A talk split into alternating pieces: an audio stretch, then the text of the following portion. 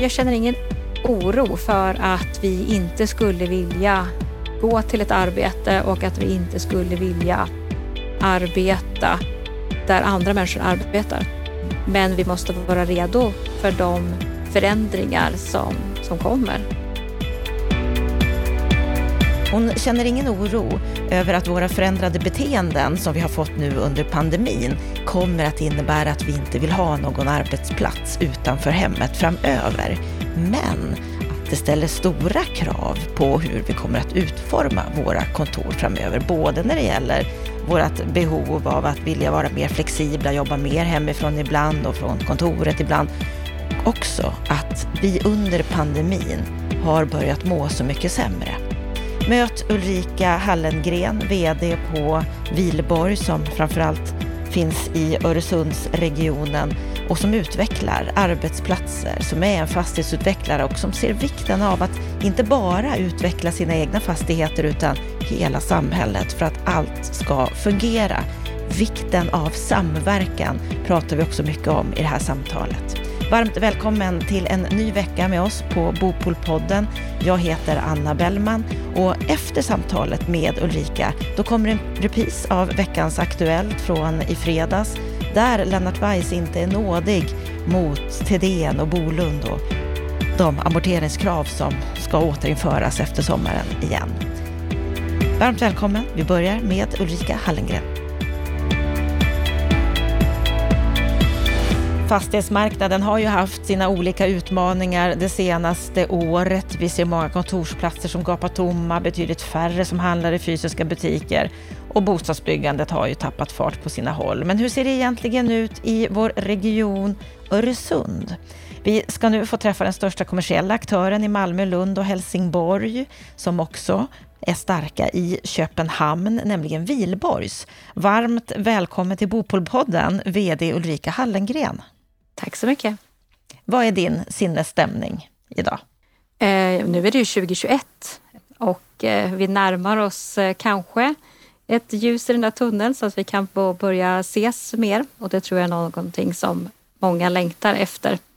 Eh, så att eh, generellt så är min sinnesstämning god och eh, jag ser med stor tillförsikt på framtiden. Absolut. Jag håller inte riktigt med dig om att kontoren gapar tomma. Även om det naturligtvis är hemarbete som är det som är det dominerande inslaget. Men eh, jag ser fortfarande en hyggligt stor aktivitet. Faktiskt också i framtidstro där man tecknar nya avtal och eh, ser till att rusta sig för det som, det som kommer. Ja, du låter väldigt positiv.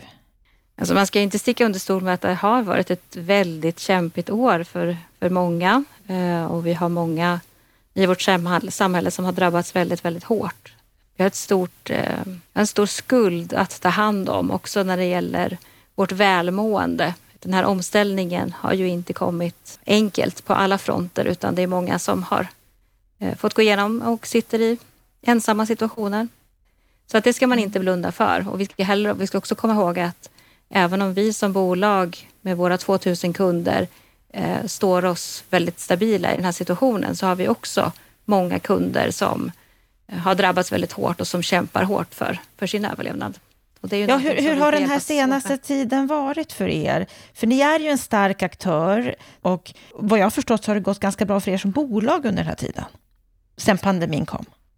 Ja, man kan nog säga att fastighetsbranschen är ju på det sättet, håller jag med om det traditionella begreppet, att fastighetsbranschen är lite trögrörlig. Det finns ju en underliggande stabilitet i att eh, hyresinbetalningarna ändå till många delar fortsätter att, att komma in och man ser bortanför den här perioden vi är i nu. Vi är dessutom både i en region som innehåller många olika typer av affärsområden. Vi är inte beroende av någon enskild industri som är det dominerande här, utan det finns en väldigt stor flora av eh, allt från biotechföretag till småskalig industri. Och, och, det gör ju naturligtvis att regionen som sådan blir lite mer stabil. Eh, när det blir fluktuationer inom ett område så finns det andra områden som kanske går ovanligt bra. Eh, och det är ju någonting som också är bra för vår affär naturligtvis. Och sen har vi den här, den här delen då som, som vi har pratat mycket om året som har, som har gått med butik och, och kontorslokaler. Du sa att det, det gapar inte helt tomt, det finns en hel del aktivitet. Men, men hur har det varit egentligen? Hur är det just nu när det gäller den typen av lokaler? Jag skulle säga att det ser lite olika ut. Naturligtvis så handeln, eh, besöksnäring rent generellt, har ju haft det otroligt tufft och fortsätter ha det, ha det tufft. Men nu kanske inte vi har vår största tonvikt där Eh, och då märker vi vi märker naturligtvis av det på de kunder som är i de sektorerna och som, som kämpar. Men eh, det är inte det som är den tongivande delen av vår affär. Så därför märks det kanske inte lika mycket mätt på totalen för, för oss. Men i övrigt så eh, ser det olika ut. I vissa delar så hittar man sätt där man kan. Nu har ju vi, vi också på, framförallt på svenska sidan i Öresund så har vi möjlighet att ta oss till och från jobb utan att behöva nyttja trång kollektivtrafik och det kanske också gör att det är fler som har haft möjlighet att faktiskt i någon mån i alla fall kunna ta sig till sina arbetsplatser eh, utan att öka på smittläget. Och det är ju alltid att om man åtminstone kan få träffa människor till viss del så leder det ju till lite mer innovation och lite mer ja, mänskliga möten och den stimulans som det ändå ger. Hur skulle du säga att det har varit att, att vara börs-VD och, och, leda under den här tiden? Du har ju varit VD i, i, snart tre år nu. Vad har varit skillnaden just under den här tiden? Mm. Jag tycker att det finns flera saker som vi verkligen kan lära oss av. Dels förvånade mig stort där under våren för ett, snart ett år sedan att det fanns också människor som jag betraktar som jag har stor respekt för och som har eh, välbetalda arbeten och fina utbildningar och eh, ändå tycktes hämta information från sociala medier till exempel som grund för både vad man tyckte och vilka beslut man var redo att fatta. Det tycker jag var otroligt skrämmande att eh, man kunde föra diskussioner på det sättet och att det kunde komma inspel eh, av det slaget. Att hämta information så nära källan och hämta flera olika källor är ju otroligt viktigt i utmanande sidor. Mm. Jag tycker också att det lärde oss en del om eh, hur vi agerar internationellt eller hur mänskligheten agerar internationellt trots överenskommelser och annat. Det är ju någonting som man måste ta med sig. Eh, det är ju uppenbarligen ett fakta att när det blir riktiga kriser eller hot om kris så eh, är det andra faktorer som avgör. Eh, det innebär att eh, det man trodde var självklarheter, att man hade fungerande handelssystem till exempel, plötsligt inte är en självklarhet. Men eh, den här typen av perioder är väl är ju lärande för oss på många sätt. Information, enormt viktigt. Att alla har tillgång till, till rätt information och så, så rätt information man, man kan distribuera. Det är också viktigt för oss i bolaget, till vår personal men också till våra kunder förstås, att kunna hjälpa till med att eh, ja, ge underlag för hur man eh, kan hantera olika frågor. Kriser generellt sett kan man ju säga på många sätt kan vara väldigt bra, precis som du är inne på, att, att man skärper sig och man, man får kanske en annan typ av innovation, satsar på nya saker. Hur skulle du säga att ni kommer bli starkare framåt? Jag tror att precis som, som alla andra så är det klart att vi har också tagit stora kliv framåt när det gäller att nyttja digital teknik och hitta nya mötesplatser, eh, hitta nya sätt att interagera på kanske framför allt tycker jag nu när det här har varit så här långvarigt att både vi och våra kunder verkligen signalerar hur, hur viktigt det är att vi faktiskt får träffas. Idag så tycker jag att en stor del av tiden på våra digitala möten används till att, att, att uh, olika människor förklarar hur man, hur man har det just nu och hur mycket man längtar efter att vi kan få ha saker och ting så som det var tidigare. Vi har någon form av inbyggt terapibehov som inte är avklarat än. Eh, så jag tror att det är också en insikt att förstå att ja, i de här lägena så kan vi ta hjälp av digital teknik och i de här lägena så leder det, det verkliga mötet till, till någonting annat. Mm, en annan mognad. Jag tror också att vi har flera områden som har tagit stora utvecklingskliv framåt i en väldigt snabb takt. Det kan ju vara väldigt hårt för de som är drabbade, till exempel i utsatta branscher där det kanske var nya handelsmönster. Man hade redan, redan inlett en, en transformation som var ganska långt gången och där har man tagit stora kliv framåt. Eh, kliv som säkert hade kommit ändå, men som nu gick fortare. Om man tittar framåt, hur, hur tror du att allt kommer att påverkas och, och, och, utvecklas framöver? Kommer kontoren, kommer lokalen att se annorlunda ut framöver och på vilket sätt i så fall?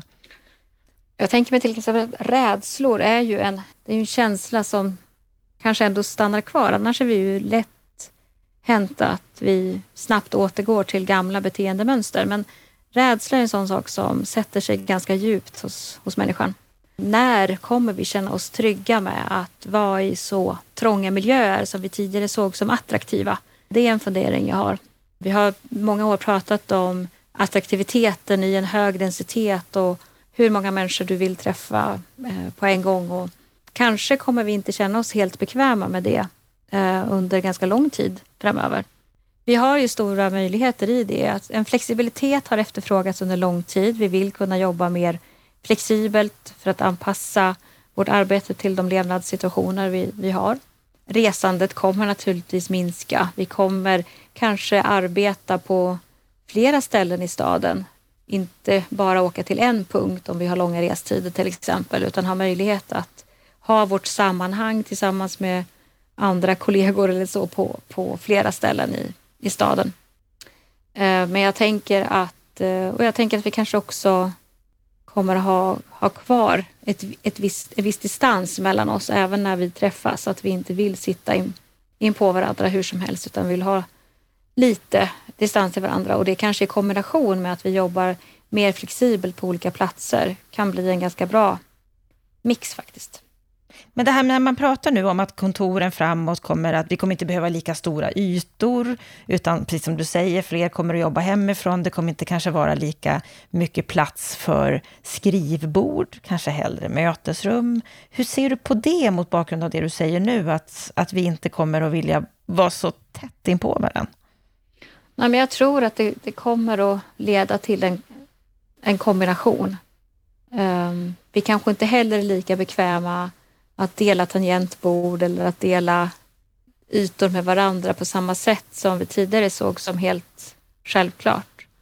Uh, att vi blir mer flexibla och har med oss våra arbetsverktyg var vi än är innebär ju precis som du säger också att vi uh, kanske kan på ett ännu enklare sätt än tidigare vara redo att, att sitta mer flexibelt, vilket jag tror är eh, uppskattat. Men jag tror fortfarande att eh, vi till stor del av vår tid vill särskilja på arbetsplatsen och de möten som du får där och att sitta hemma. Jag tror att du kommer vilja ha både, både och, men det är ändå en annan stimulans när du stöter på människor och får andra tankar som är mer spontana möten. De har ju en väldigt viktig del. En viktig del och vi kommer vilja ha dem, men vi kommer inte vilja vara helt uppe i varandra, inte för många samtidigt kanske då, om, om, om det stämmer det du säger. Alltså, hur, hur kommer hela samhället att påverkas av att vi får lite nya beteenden, kanske lite nya sätt att se på närhet eller täthet oss emellan? Ja, jag har inget facit på det naturligtvis. Nej. Eh, men jag är visst, jag tror att det kommer ta tid innan vi tycker att det är självklart att... Eh, jag tror att vi kommer... Och nu får du ursäkta att jag säger det, men jag faktiskt säger nog det ändå. Vi kommer slippa kindpussas på jobbet. Ja, det är inget jag kommer sakna. Nej, det är inte alla som uppskattar det. alltså du menar att vi, vi, vi kommer att hålla en, en större distans? Så nu har väl vi kanske i vår kultur alltid haft en liksom viss distans. Och man brukar, vi, vi är födda med att vi har lite utrymme runt omkring oss, men det, det tror jag att det kommer prägla oss under, under lång tid. Just därför att det är kopplat till, till rädslor. Så att det, det blir inte lika självklart att vi vill vara nära. Uh, inte för många människor på en gång i alla fall. Det tror jag kommer att ta lite tid. Jag, jag har som tänker, sagt inget facit. Jag har inget facit på det. Nej, men det är jättespännande tankar, för det här, det här blir ju liksom en utveckling. Hur kommer vi vilja vara mot varandra? Hur kommer vi vilja agera? Hur kommer vi vilja ha våra, våra arbetsytor, våra kontor? Hur kommer vi vilja bo framöver? Våra hem. Exakt. Självklart kommer det ställa nya krav på våra hem. Men jag tycker det är intressant just det här med frågan kring där vi pratat om det absoluta centrum och där alla vill vara och plötsligt kanske hör blir jätteattraktivt. Därför att du kan kombinera dina önskemål om levnadskrav och fortfarande ha ett attraktivt arbete ehm, där du kanske inte behöver vara på plats mer än några dagar i veckan. Så att det, det sker ju en omsvängning på flera sätt som kan vara intressant. Och jag tycker det här är framförallt viktigt att vara lyhörd och se de här eh, förändringarna när de, när de kommer. Och då tänker jag, hur, hur påverkar det här Öresundsregionens framtid? Man har ju pratat om den här gemensamma arbetsmarknaden och, och den här storregionen som, som växer och blir ännu starkare. Kommer, kommer, kommer den drömmen att påverkas? Ja, men här finns ju den potentialen. Här finns möjligheten att på korta pendlingsavstånd röra dig mellan olika sorters miljöer. Så att där, där ser jag ju en styrka uh, i det. Att du, Öresund kan växa ännu mer? Absolut. Den attraktivitet som vi redan såg byggas uh, i att du kan röra dig mellan orter som har ganska olika förutsättningar och ändå ha en väldigt stor närhet. Det finns utrymme till det. En spännande arbetsmarknad med goda livsvillkor i övrigt. Hur, hur, hur ser ni då på, på er framtida expansion som, som bolag? Kommer ni, kommer ni vara kvar och vara trogna Öresund eller fin, finns det andra tankar här? Det är Öresundsmarknaden som är vår plats idag. Eh, sen har vi naturligtvis eh, tillväxtbehov och det är ju viktigt att de regioner som vi är i har den tillväxtpotentialen så att det finns plats för oss att växa. Men Köpenhamn är ju en huvudstad som har Eh, där vi inte är dominerande på något sätt. Så att eh, där finns ju goda expansionsmöjligheter för oss. Och jag tror rent generellt att det finns synergier för oss att hela vårt bestånd, fastän vi finns i fyra olika städer som har sina olika kvaliteter, så tillhör vi ändå samma arbetsmarknadsregion. Det finns en styrka i det. Eh, och jag tror också att det som är vår affärsmodell med att vara väldigt nära marknaden där vi är, det är en kvalitet som jag är väldigt mån om att bibehålla. Eh, jag tror också att det är där vi kan liksom vara den här regionsbyggaren, där vi kan särskilja oss lite grann, där vårt engagemang för hela staden och för hela regionens eh, välmående, mm, att det är direkt kopplat till att det, när det går bra för Malmö, då går det också bra för, för Wihlborgs. Det är, en, det, är en, det är en bra koppling. Jag vill gärna ha det så. Och om man, om man då tittar ur ett investeringsperspektiv, ni, ni är ju en stark investerare. Vilka risker och möjligheter ser du framöver? Är det rätt läge att, att, att investera mer just nu? Absolut. Eh, det som, det som är hindret till eh, ytterligare investeringar idag är ju att alla vill investera och att eh, det på transaktionssidan till exempel är svårt att hitta objekt som kanske passar. Så att det är definitivt läge att investera, kanske för ett ja, men där i mars för ett år sedan så hade vi kanske befarat eller hoppats att det skulle öppnas nya möjligheter eftersom det kanske också fanns eh, risk för att den finansiella sidan inte skulle vara så stark som den har varit. Men eh, idag finns det ju stor efterfrågan på eh, fastighetsinvesteringar så att eh, det är väl snarare bristen på eh, investeringsobjekt som eh, som, som, ligger, som lägger begränsningen i hur mycket man kan investera. Och vad innebär det för er? Hur, hur mycket kommer ni att, att växa? Och... Nej, men det innebär ju att vi fortsätter att kombinera både förvärv med, men också egna investeringar i egna projekt och vår framtida projektvolym är ju fortsatt viktig att bygga. Och vi har precis fattat beslut om ett av våra största investeringsobjekt eh, i vår historia, så det är ju intressant. I Hyllie bygger vi nu 16 000 kvadratmeter kontor så eh, vi har en fortsatt god investeringsvilja och det kan jag väl också säga att det är ju också vårt sätt att eh, hjälpa till i de här tiderna som är och har varit. Att genom att fortsätta att investera så hjälper vi till att ytterligare människor kan få fortsätta gå till jobbet, eh, även i utmanande tider. Ja, och här säger ju många undersökningar att, att människor tror att de inte alls kommer vilja jobba lika mycket från arbetsplatsen, kontoret framöver, utan kombinera, vara det här flexibla som vi har pratat om tidigare. Kommer det här att påverka era kontor och lokaler? Kommer de att se annorlunda ut framöver? Hur tänker ni där? Men jag tror att det, det kan mycket väl eh, ge avtryck på till exempel det du nämnde tidigare om hur mycket mötesrum man har och att man kanske inte sitter stationärt eh, på samma plats under lika långa tider eh, som man har gjort mer traditionellt. Visst kan det få sådana effekter, men det är ju fortfarande så att eh, vi vill gärna vara inomhus eh, om vi har ett sådant typ av arbete där vi måste vara, där vi inte kan vara, vara ute. Och då gäller det att eh, tillgodose marknaden med flexibla lokaler som är, kan konfektioneras på olika sätt och det är samma villkor som har gällt under lång tid. Eh, det är inga, det är inga skillnader i det utan det handlar bara om hur vi konfektionerar dem för nya, nya behov. Ja, du är inte orolig för att det ska bli en riktigt stor förändring i våra beteenden här? Jag, är inte, jag känner ingen oro för att vi inte skulle vilja gå till ett arbete och att vi inte skulle vilja arbeta där andra människor arbetar. Men vi måste vara redo för de förändringar som, som kommer. Men eh, nej, jag är övertygad om att vi kommer fortsätta arbeta och att vi kommer vilja göra det till hyggligt stor del eh, också utanför hemmet. Jag tycker att jag ser en stor skillnad i det bara under den här tiden. Eh, på försommaren så var det många som sa nej men det går utmärkt och alla kan jobba hemma och vi får det att funka jättebra och vi har så bra digitala lösningar. Och sen under sommaren, redan då kunde man höra på folk som hade suttit hemma några månader att Åh, får ni träffas? Och jag längtar till eh, och under hösten så har ju det blivit allt mer slående. Då har man också kunnat mäta Ehm, inte bara liksom effektivitetsnedgångar utan också hur psykosocial ohälsa ökar och hur eh, olika andra former av arbetsgivarrelaterade ansvarsområden vi inte klarar av att tillgodose våra medarbetares behov eh, på alla sätt. Hur bygger du kultur om man inte ses till exempel? vilket ju är en otroligt viktig byggsten för att bygga framgångsrika bolag och kunna attrahera de bästa medarbetarna. Så att eh, jag tror att behovet av flexibilitet är stort, men det innebär inte att vi inte ses.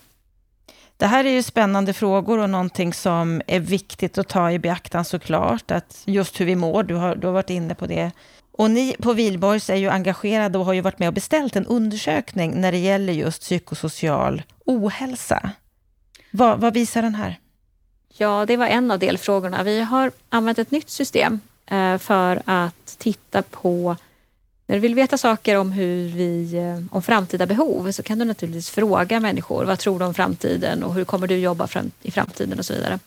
Men när vi svarar på frågor då vet vi också att vi är ganska färgade av den situation vi är i eller de behov vi, ja, de, de inspirationer vi har hittat runt omkring oss just nu. Så att därför har vi kunnat använda både frågor men också att använda AI som teknik för att mäta hur har då våra faktiska beteenden förändrats under den här perioden. Och när du kan ställa det mot varandra och säga att okej, okay, du svarar så här på frågan, men din, din, ditt beteende har ändrats på det här sättet. Då ger det oss ett mervärde att inte bara ställa frågan. Så bland annat så har man frågat eh, vad tror du, hur tror du att du kommer jobba i framtiden och eh, hur fungerar det med hemarbete? Och då svarar man till väldigt hög grad att man tycker att det fungerar väldigt väl. Och det tror jag också att, eh, det tror jag, också att jag skulle svara. Men vi kan också se att sökningar på till exempel psykosocial ohälsa har ökat med 4 000 procent under den här perioden. Och det, det ger ju signaler om att, eh, som vi inte kanske själva är medvetna om, eh, vilka utmaningar vi står framför. Va, vad drar ni för slutsatser av det här? Ja, men man kan också i den här undersökningen se vilka typer av Eh, hur man tror att den framtida arbetsplatsen skulle kunna vara utformad. Där man kanske strävar efter lite mer hemlika miljöer, eh, mer växtlighet, man har ett större behov av trygghet. Mm. Ja, det finns flera aspekter i detta som kan vara jättespännande för framtiden. Och jag tycker också att den här typen av modell att jobba med är väldigt spännande. För det är väldigt svårt att till och med svara på sina egna förändrade beteenden. Eh, men när du kan mäta hur vi, eh, ja till exempel vad vi söker efter på nätet det, och sätta det i väldigt stora sammanhang, då kan du se trender och tendenser. Det, det jag tänker att det här har påverkan på, det är ju dels hur vi, hur vi arbetar framåt och hur vi har våra kontor och, och hur ni som fastighetsutvecklare liksom utvecklar det. Men just vikten av att utveckla hela, hela samhällen, att allting verkligen ska hänga ihop och ska fungera framåt, det är någonting som vi pratar mycket om när vi, när vi träffas. Vad skulle du säga är det viktiga för att få hela liksom, samhället att, att fungera i, i, i den här föränderliga tiden? Absolut, det är ju en jättespännande fråga. Jag ska säga att även om vi som produkt är inriktade på arbetsplatser av olika slag så för att våra arbetsplatser och våra kunder ska ha det så bra som möjligt så måste ju hela städerna fungera. Det måste finnas bra boenden, bra utbildningar, bra kollektivtrafik. All infrastruktur måste fungera. Ehm, så att därför är vi förstås också engagerade i många fler frågor eh, som gör att ja, men vi vill också lämna vårt bidrag till att staden som helhet fungerar. Kanske lämnar vi, sätter vi ännu mer fokus just på utbildning och att ungdomar ska vilja komma ut i arbete. Att man ska lockas att bli innovativ som vuxen, som man kanske startar ett nytt bolag med en ny idé. Eh, då kanske man blir en kund till oss i framtiden. Eh, men vi är också måna om att eh, den integrerade staden med bostäder och arbeten verkligen ska fungera väl tillsammans ur ett långsiktigt perspektiv. Så att, och sen äger vi naturligtvis viss mark som kan komma att utvecklas till bostäder. Men vi har idag inga ambitioner att vi själva ska utvecklas inom det området utan det är arbetsplatsen som är vår, vår produkt. Men om vi, om vi ändå tittar och, och stannar kvar vid det här som du säger, det, det är viktigt att he, allting ska fungera. Vad saknar du idag? Vad skulle du vilja se mer av utifrån den position som du har? Det är oftast inte, inte några enkla frågor att lösa eh, som har någon slags eh, enkel lösning heller. Men jag, jag skulle ändå vilja säga att jag, det finns någonting i skalan i de här städerna som vi jobbar i som jag ser som väldigt attraktivt. Man har haft utmaningar att jobba med, man har hittat lösningar för hur man kan samverka också mellan näringsliv och eh, offentlig sektor för att hitta, hitta lösningar. Eh, och det är en form som jag verkligen tror på också framåt för att kunna, kunna lösa de, de utmaningar som, som samhället som helhet står inför. Och just det här med samverkan, samarbete, det pratar vi så mycket om. Finns det något konkret som du skulle vilja se här? Jag tror vi, har, vi har exempel i alla våra svenska städer framförallt på hur, hur samverkan eh, fungerar väldigt väl mellan, mellan näringslivet och staden med olika influensgrupper och olika samarbetsformer. Eh, men jag tycker också när man tittar på, jag kan också tänka mig att vi skulle behöva utveckla nya, kanske nya ersättningsmodeller också. Eh, det är inte lätt att eh, bygga bostäder som, som passar alla ekonomier. Eh, det finns ett stort, en stor efterfrågan på billigare boenden. Eh, jag tror inte att man löser den frågan bara genom att bygga billigare eller att hitta nya flyttkedjor som man skulle kunna få att fungera. Vi har lämnat förslag på olika ja, andra, andra former där man kanske till exempel kan tänka sig en stiftelse som använder pengar från en del av eh, någon investering till, till andra delar som kanske gynnar ett billigare boende. Jag tycker fortfarande att det är otroligt viktigt att det man investerar i ska vara hållbart. Eh, så att man inte tror att det är några en, en, en enkel byggmetod som skulle lösa de här utmaningarna. Eh, jag tror att vi behöver tänka mer kreativt än så. Det är en, ett medskick till många som utvecklar bostäder och så vidare att tänka på ett annat sätt. Ja, fast den, den frågan löses inte bara av dem. Eh, det är inte det som är samverkan, utan samverkan är ju när vi kan eh, hitta lösningar tillsammans. Så att jag lägger absolut inte det ansvaret över på eh, bostadsutvecklarna enkom, utan det ser jag att vi, vi kanske måste medverka till en lösning på olika sätt. Och vad är er roll? Ja, men vi är en sån aktör som är engagerad i den frågan också. Eh, men eh, som sagt, det, jag tror inte att det finns en, en självklar enkel lösning, men en samverkan som, som sådan bygger ju på att vi kan hitta möjligheter för olika sorters parter att eh, hjälpa till att lösa varandras frågor. Mm. En fråga som jag också vill, vill ta med dig, där ju ni är bäst i klassen, verkligen, det har med jämställdhet att göra. Där är ju fastighetsbranschen den bästa branschen i Sverige, om vi, om, om vi tittar på undersökningar och så. Och alldeles nyligen här nu så har ni fått pris tillsammans med ett par andra bolag från andra länder i Europa, att ni är i topp när det gäller jämställdhet. Hur viktigt är det här för er? Hur kommer det sig att ni har lyckats så bra? Så vi har jobbat medvetet med den här frågan under, under lång tid. Uh, och det är ju ett sätt att nå framgång, men det är absolut inte så att vi, även om vi idag som bolag är jämställda vad det gäller andel kvinnor och män uh, i ledningsgrupper och så vidare, så innebär inte det att eh, vi är färdiga med den här frågan utan det finns ju många områden där eh, vi behöver bli bättre på eh, både åldersfördelning och eh, olika bakgrunder. Och det, men, men ett sätt att börja på det är ju att titta på kvinnor och män. Det finns 50 procent kvinnor och 50 procent män. Det är lätt att mäta så att eh, låt oss börja med den frågan och sen får vi närma oss de andra frågorna eh, vartefter. Men vi, jag är, i grunden så är jag också övertygad om att om vi ska kunna attrahera morgondagens kunder så behöver vi verkligen vara olika. Vi behöver ha olika bakgrunder, vi behöver vara uppvuxna i olika miljöer, ha olika sorters utbildningar, ha med oss olika sorters er, erfarenheter. Eh, och det är när vi kan liksom samla in det många ögon ser och det många erfarenheter har med sig som vi kan vara som mest eh, uppmärksamma på förändringar i, i behov och, och annat som våra kunder har.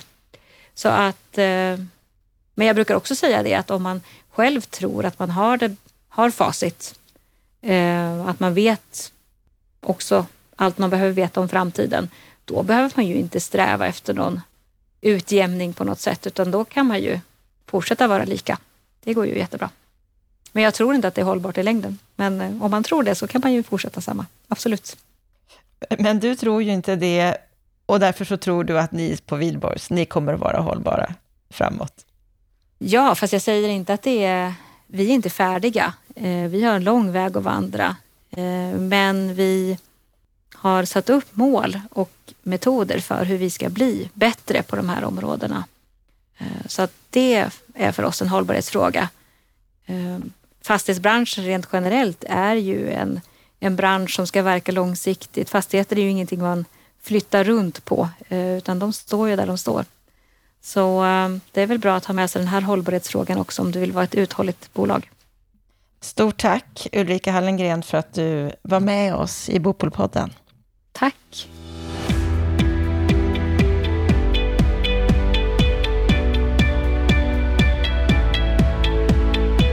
Då har vi hört samtalet med Ulrika Hallengren. Ja, Lennart Weiss, vad säger du om det här samtalet? Vet du, en, en sak som jag tänkte på när jag lyssnade på samtalet, att herre ge, och vad spännande att vi har så många kvinnor idag på ledande positioner inom fastighetsbranschen. Inte inom byggbranschen, men inom fastighetsbranschen så har vi många väldigt kompetenta, spännande kvinnor och eh, Ulrika Hallengren är ju en i raden. Ja, det är ju ja. den mest jämställda branschen som vi har i Sverige faktiskt. Jaha, ja, det visste inte jag. Tackar, det, det ska det noteras härmed. Dessutom en väldigt eftertänksam person, resonerande på ett sätt som jag gillar. Jag gillar ju när folk är analytiska. Ehm, och sen noterar jag också att hon, hon, hon, hon uttrycker en viss tillfredsställelse över att det kanske kan vara så att eh, corona för med sig att det är slut på kindpussandet. Hon verkar inte vara någon vän av kindpussande. Nej, hon hoppas att det ska ta slut. och jag kan väl erkänna att jag oftast har känt mig ganska främmande i den där kulturen också, så att eh, jag är, jag är på hennes sida där. Du, hon pratar ju mycket om efter corona och vad det här beteendet, förändrade beteendet som vi får här nu under corona, vad det kommer att föra med sig. Hur, hur ser du på hennes resonemang här, att vi, vi kanske får bygga våra samhällen på ett annat sätt? Ja, jag har samma frågor och samma osäkerheter som hon, så att jag tyckte att det var väldigt intressant. Jag, hon och jag resonerar väldigt likartat där. Vi vet för det första inte vilka långsiktiga effekter det kommer att få. Att det kommer att få vissa effekter, det är vi nog ganska säkra på, men, men det finns en risk att man både över och underdriver, eh, helt enkelt därför att man kanske är lagd på lite olika sätt. Jag menar så här, eh, Ulrika pekar på att hennes medarbetare nästan jublar när de kommer in på kontoret och får uppleva lite social gemenskap. Och det upplever jag också på Veidekke. Absolut är det så. Vi är sociala varelser, vi är flockdjur, vi, vi vill vara tillsammans. Samtidigt så har det skett ett tekniksprång nu som gör att vi kan mötas, sammanträda, eh, arbeta i, i projektgrupper på ett helt annat sätt. Det här tekniksprånget kommer ju inte att gå tillbaka. Jag menar, jag kommer ju aldrig mer att sätta mig på flyg eh, för att åka ner till Göteborg på ett möte på en timme eller någon var, varstans helst i Sverige. Det kommer inte att ske, utan vi kommer bli mer digitaliserade. Så jag tror som hon att, att eh, kontoren kommer att finnas kvar de som spår en allmän kontorsdöd, de, de bortser ju från att det finns liksom ett, ett samband mellan tillväxten av tjänsteföretag och behovet av kontorsytor.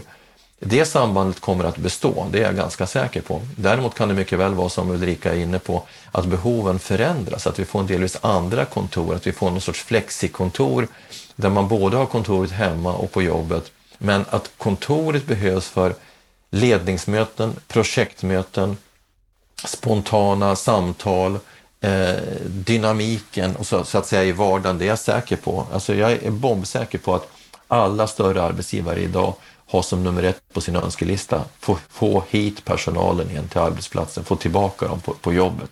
Det är liksom prio ett. Men såklart kommer det ske förändringar och jag tycker också att hennes spaningar kring vad som kommer att ske i våra samhällen i stort är intressant för att eh, det sker ett gigantiskt tekniksprång nu och jag tycker man ska försöka bejaka de positiva aspekterna av eh, eh, coronakrisen. För det, det, det kommer hända kolossalt mycket de närmaste åren just tack vare att vi har lärt oss tekniken. Så fastighetsbranschens läge framåt, positivt? Oj. Ja, men just nu är det ju alltså eh, det finns ju de som har varit oroliga för fastighetsbranschen just till följd av corona, behovet av kontorsytor kommer att minska. Men, men, som du hör så tror ju inte jag att det kommer bli någon dramatisk effekt. Det kommer inte ske någon storskalig avkontorisering till förmån för bostäder. Det kommer inte att ske. Ehm, dessutom är det ju så att kontorsmarknaden, eller förlåt, hela fastighetsbranschen mår ju väldigt, väldigt bra nu och det beror ju på det jag eh, kommenterade i veckans Aktuellt, nämligen att eh, pengar är väldigt billiga just nu. Alltså, du kan ju till och med, det finns ju till och med bostadsobligationer eh, som du kan handla upp till, till minusränta. Alltså du får betalt för att låna. Det, det är helt absurt. Va? Eh, och eh, även om det tillståndet inte kommer att bestå i all evighet så är det sannolikt att de låga räntorna, i, ett historiskt perspektiv i varje fall, kommer att bestå Helt enkelt därför att världen kom, skulle inte klara av ett högränteläge. Då skulle både nationer, nationalstater och företag gå under. Så att, eh, att de låga räntorna kommit för att stanna, eh, det är jag ganska säker på och då kommer också fastighetsbranschen att må bra.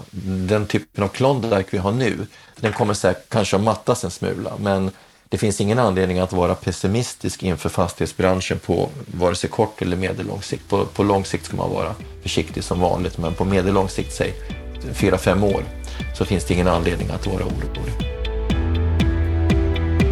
Ja, då har vi hört samtalet med Ulrika Hallengren och Lennart Weiss kommentar på det. Nu ska vi få en repris av veckans Aktuellt som vi sände i fredags.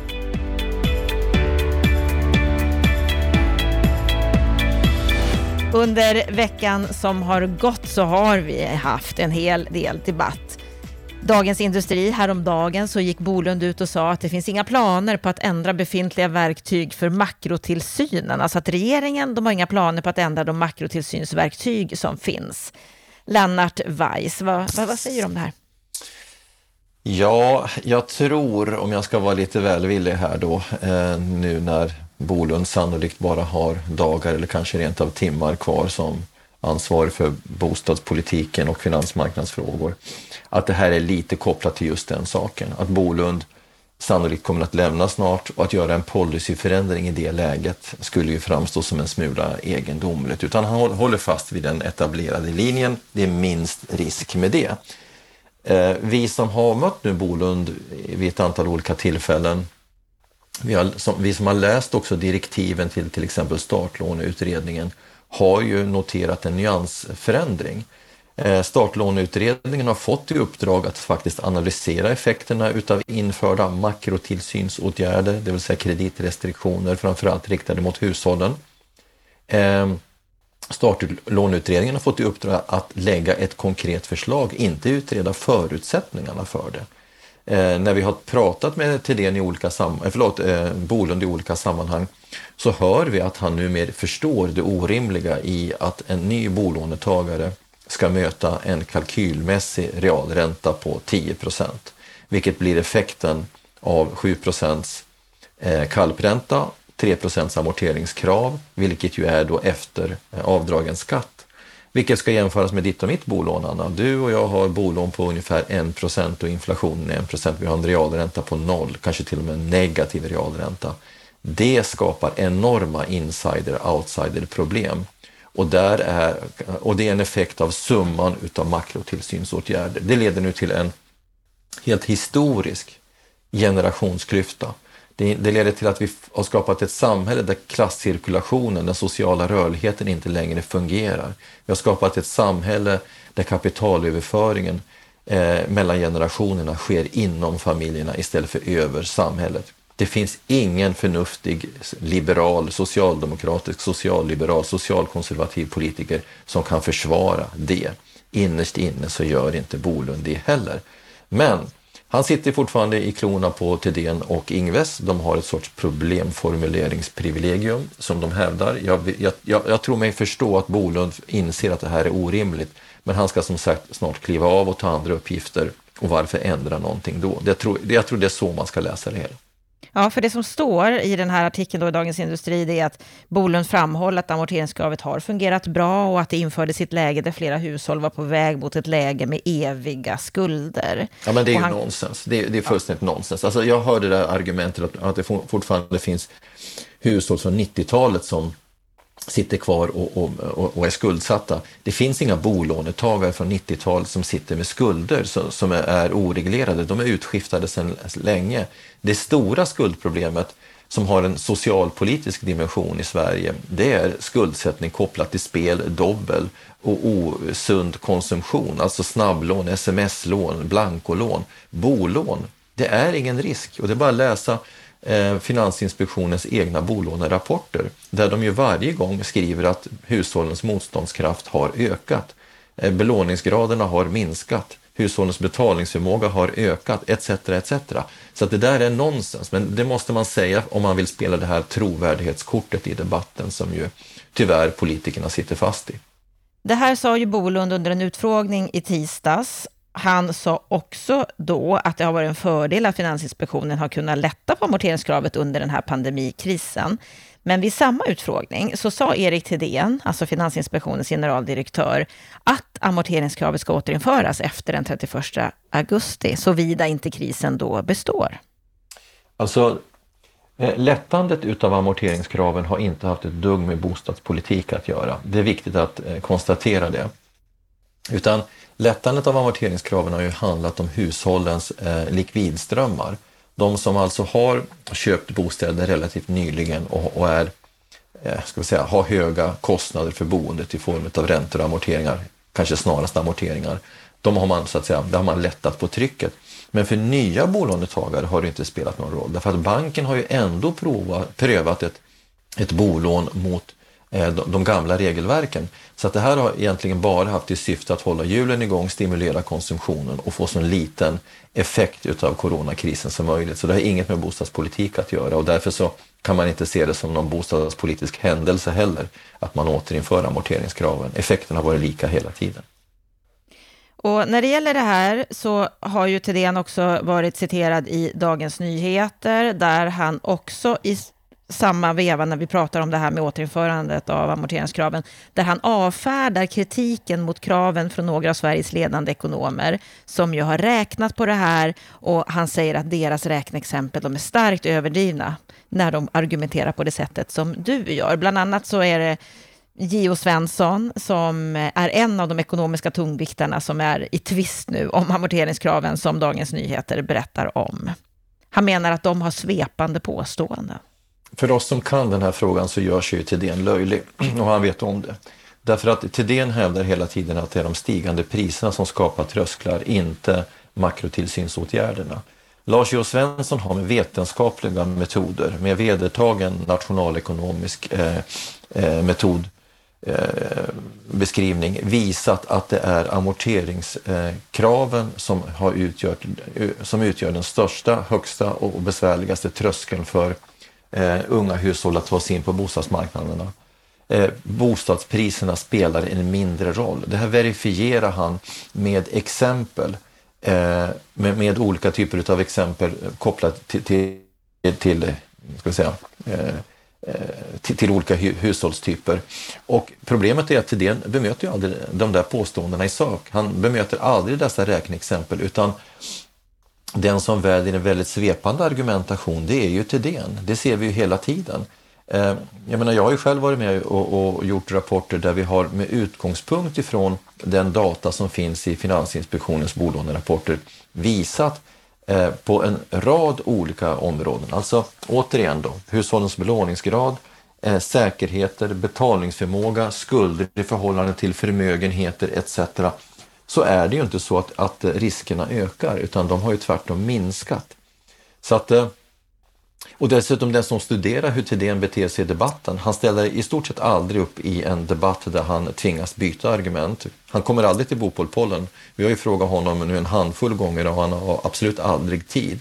Jag som ser honom på seminarier ser hur han river av sina anföranden och så går han innan paneldiskussionen startar, för han vet att, att han har ingenting att komma med. Han blir totalt avklädd i en debatt med någon som har faktaunderlag, för han har ingenting på fötterna.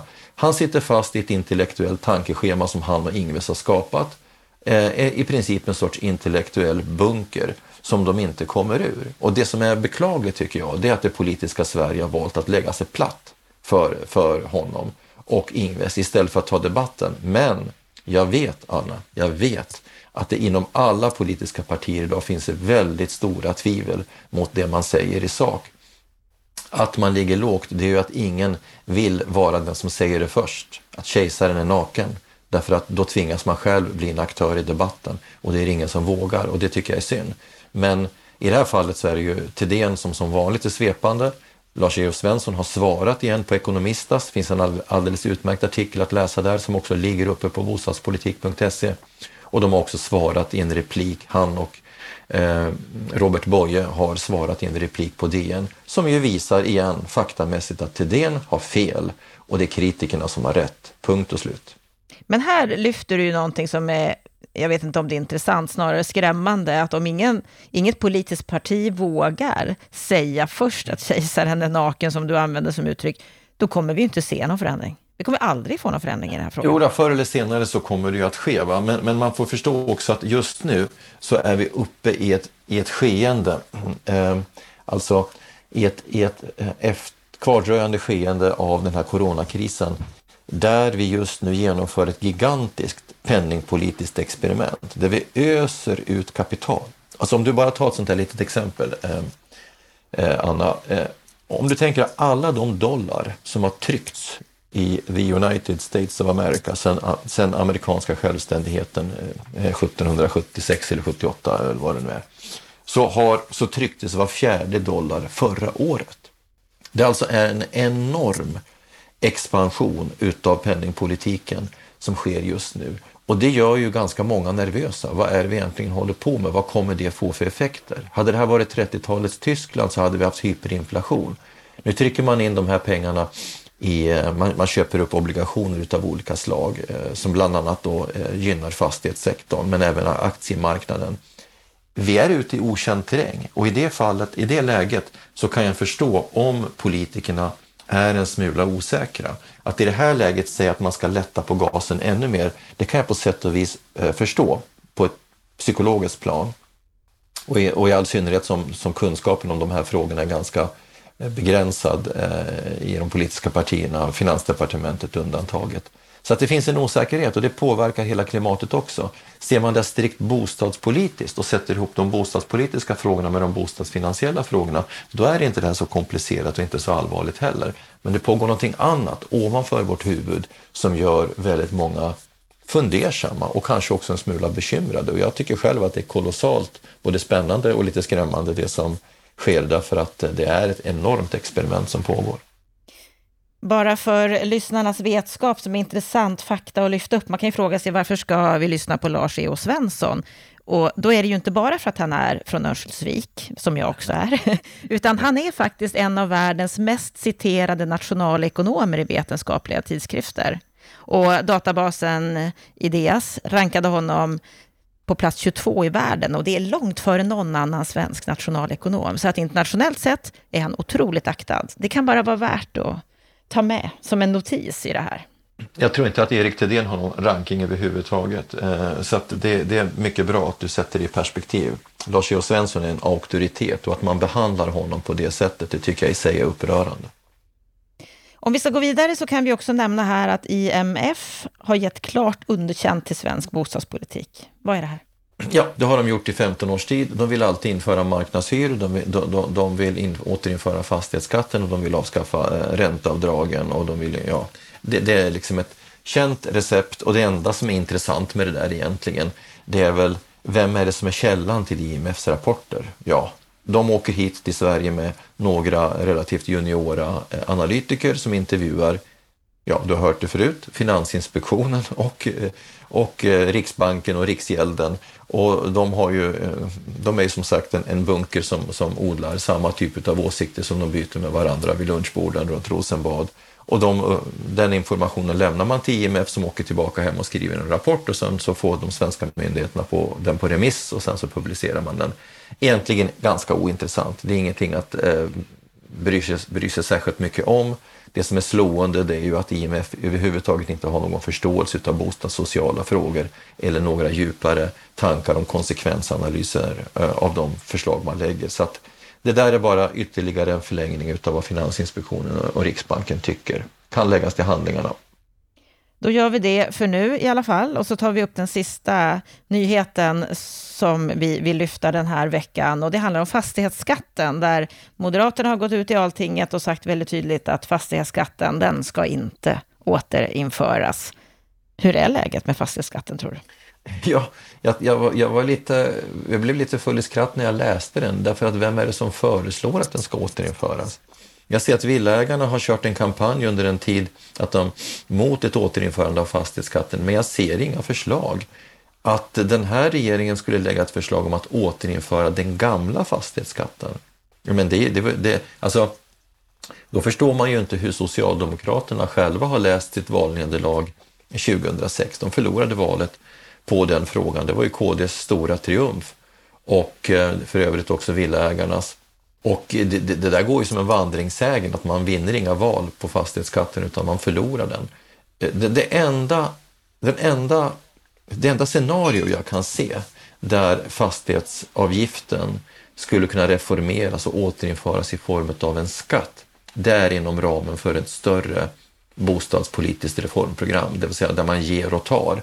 Där man vidtar vissa bostadssociala åtgärder som behöver finansieras och då till exempel finansieras med en höjning av fastighetsavgiften eller en annan typ av profil. För jag menar idag har vi i praktiken en regressiv fastighetsskatt. Man betalar alltså mer fastighetsskatt i förhållande till hur lågt eh, taxeringsvärdet är och, och, och är taxeringsvärdet högre så betalar du ingenting. Va? Så att där skulle man ju kunna göra en förändring i profilen och jag har ju själv räknat på den lilla detaljen om man skulle vända på kuttingen. Det vill säga man skulle ha noll i fastighetsskatt upp till en miljon och sen kicka in en avgift upp till en viss nivå. Då skulle man få en helt annan fördelningspolitisk profil. Möjligen skulle så, någonting sånt kunna hända, men inte isolerat, aldrig i livet, utan det skulle i så fall ske inom ramen för ett större paket. Och dit tror jag nog att det dessvärre är ganska långt. Så att det här är en debatt som förs bland nationalekonomer, intresseorganisationer och en och annan alarmist som vill plocka politiska poäng. Så den kommer inte in i nästa valrörelse? Nej, det är helt uteslutet. Magdalena Andersson kommer aldrig i livet att eh, baxa fram en fastighetsskattereform i en valrörelse. Det finns inte på kartan. Nej, det kanske inte är det man vinner ett val på. Hon har andra bekymmer kan jag säga. Ja, någon fastighetsskatt, det kanske vi inte kommer se i kommande valrörelse. Men att om det är någon som uttalar sig svepande utan faktaargument så är det generaldirektör Erik Thedéen själv. Det menade Lennart Weiss här i veckans Aktuellt. Och när det gäller det här med hur vi utvecklar våra samhällen, våra kontor framöver, ja då tror Ulrika Hallengren att vi behöver inte vara oroliga för att folk inte vill ha en arbetsplats att gå till, att man bara vill jobba hemifrån framöver, men att när vi utvecklar våra kontor, våra arbetsplatser, så behöver vi tänka på ett annat sätt framöver. Och det gäller också att hitta en samverkan, att utveckla hela samhällen för att allt ska fungera så bra som möjligt. Stort tack för att du har varit med oss och lyssnat på Bopolpodden den här veckan. Vill du läsa mer, ja då går du in på bostadspolitik.se. Med detta så önskar jag dig en riktigt, riktigt bra vecka.